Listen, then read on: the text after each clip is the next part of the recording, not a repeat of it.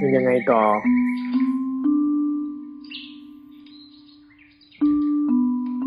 ตัดมาแค่นี้เองเหรอ ยังไม่เข้าเนื้อหาเลยนั่นน่ะหรือตัดมาเป็น teaser เฉยๆแล้วไปตามฟังเอาใหม่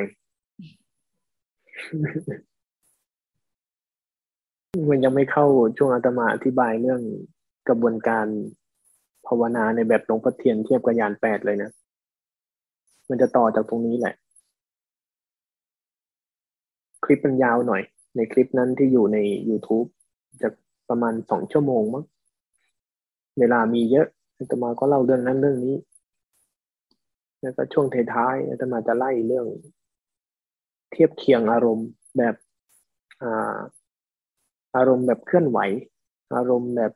การเจริญสติ อารมณ์แบบเคลื่อนไหว อารมณ์แบบที่ครูบาอาจารย์ยุคเก่าไล่ลำดับภาษาหลวงพ่อเทียน ภาษาหลวงพ่อมหา ไล่กับลำดับประสบการณ์ที่เราผ่าน แล้วก็เทียบเคียงกับหลักของปริยัติที่เขากล่าวไว้ในยานแปดยานสิบหกทั้งหลาย ว่าขั้นตอนวิธีการที่เราทำชื่อทางการที่เขาอธิบายไว้ มันคือชื่ออะไรลำดับอารมณ์วิธีการที่แต่ละวิธีการที่เป็นเคล็ดลับในการเดินอารมณ์ แต่ละวิธีการจะไม่เหมือนกัน แต่สภาวะ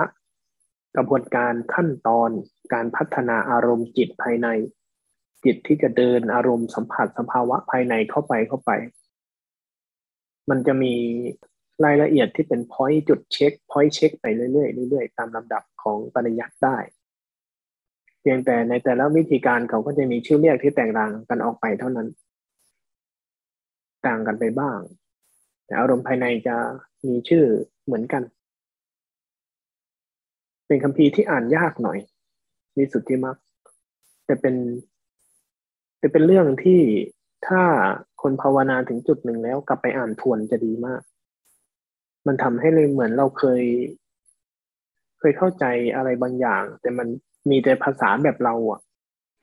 จะพอไปอ่าน แต่ถ้าเราไม่ไม่ได้เก็ตในภาษาของทางการนะเราก็จะไม่เก็ตอยู่ดี แต่จะมาใช้ชีวิต ลุกอยู่กับภาษาปริยัติคลุกอยู่กับ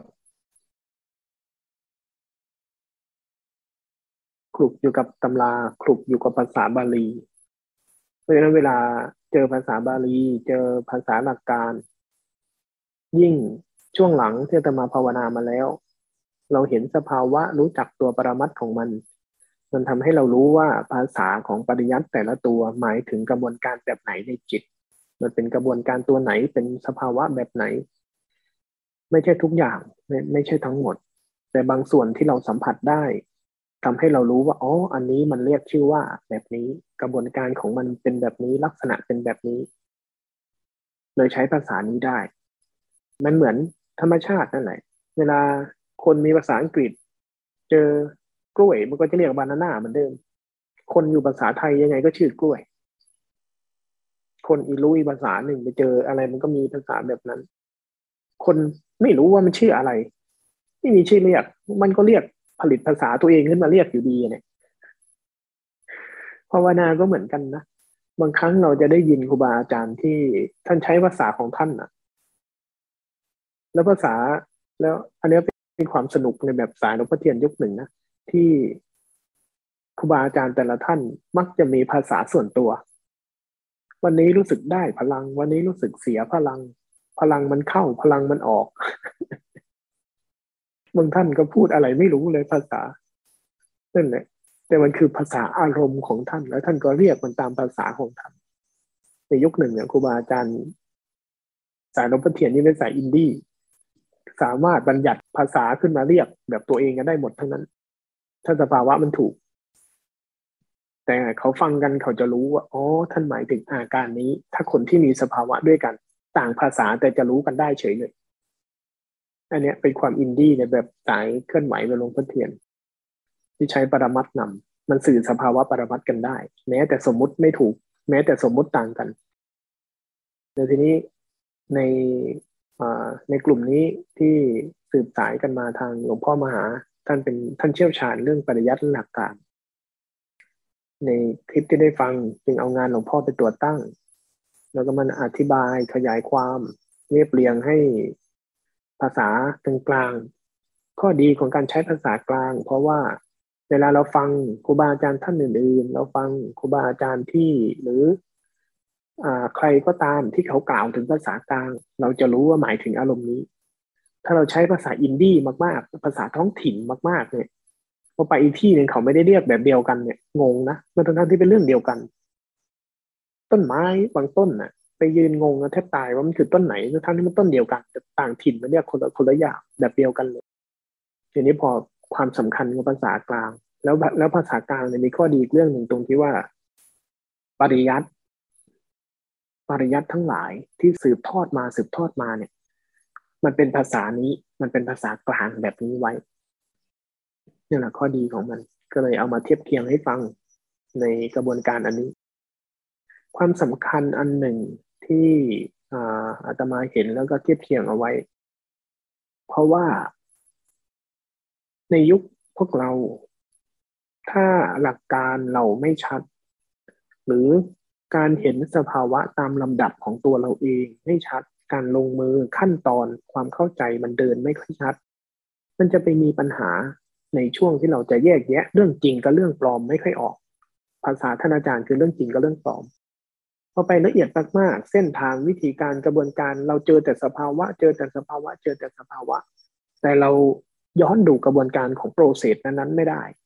เราจะแยกแยะไม่ออกถึงเหตุเกิดในธรรมกระบวนการของธรรมความสหายไปของสภาวะธรรม ในกระบวนการสัมผัสสภาวะสร้างเหตุกระบวนการตั้งแต่ต้นจนไปถึงญาณปัญญา เกิดกระบวนการทั้งหมดเนี่ยถูกร้อยเรียงเอาไว้ด้วยสิ่งที่เรียกว่าวิสุทธิศีลวิสุทธิการกำหนดรู้วิสุทธิปัจจยะการเข้าใจกระบวนการของกรรมของวิบากอะไรทั้งหลายมันจะมีอยู่วิสุทธิหกหรือเจ็ดนี่แหละวิถ้าจำไม่ผิดจะเป็นหกการเข้าใจมรรคามัคคปฏิปทา การลงมือลำดับเส้นทางของอารมณ์ของการเดินอารมณ์ของตน อย่างเช่น ความง่วง อย่างเช่นความง่วง ถ้าเราไม่เชี่ยวชาญกับความง่วง เราก็ง่วงเกิดทีไรฉันจะต้องทำแรงๆแล้วมันจะหาย อย่างนี้แสดงว่าเราไม่มีมัคคามัคคะปฏิปทาวิสุทธิ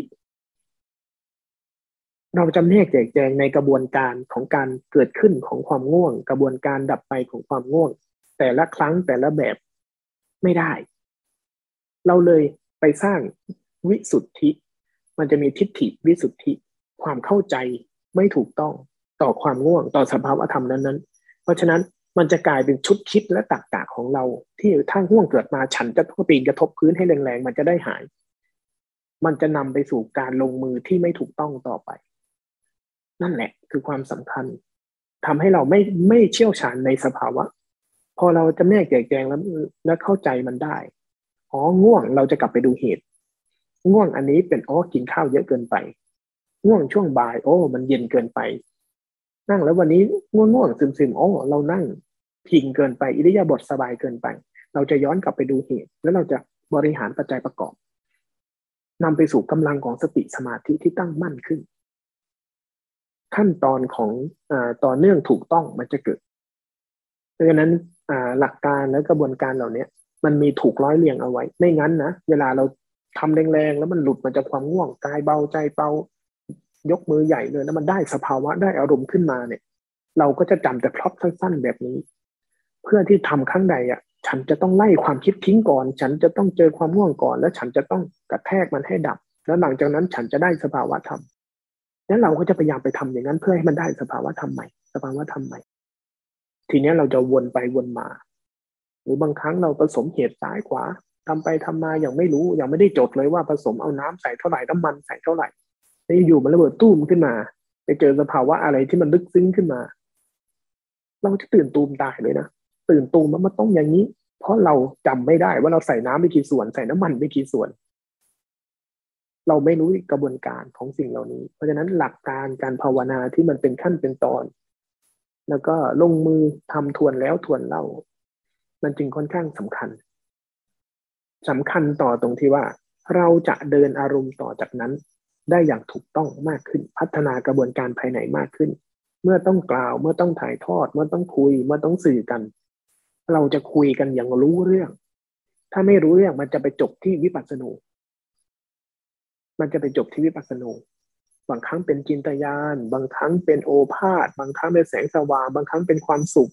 บางครั้งเป็นอุเบกขาที่มันอู้ปล่อยวางบางทีสติคมชัดเกินไปก็เป็นนิพพาสนุตัวท้ายๆเป็นนิกันติ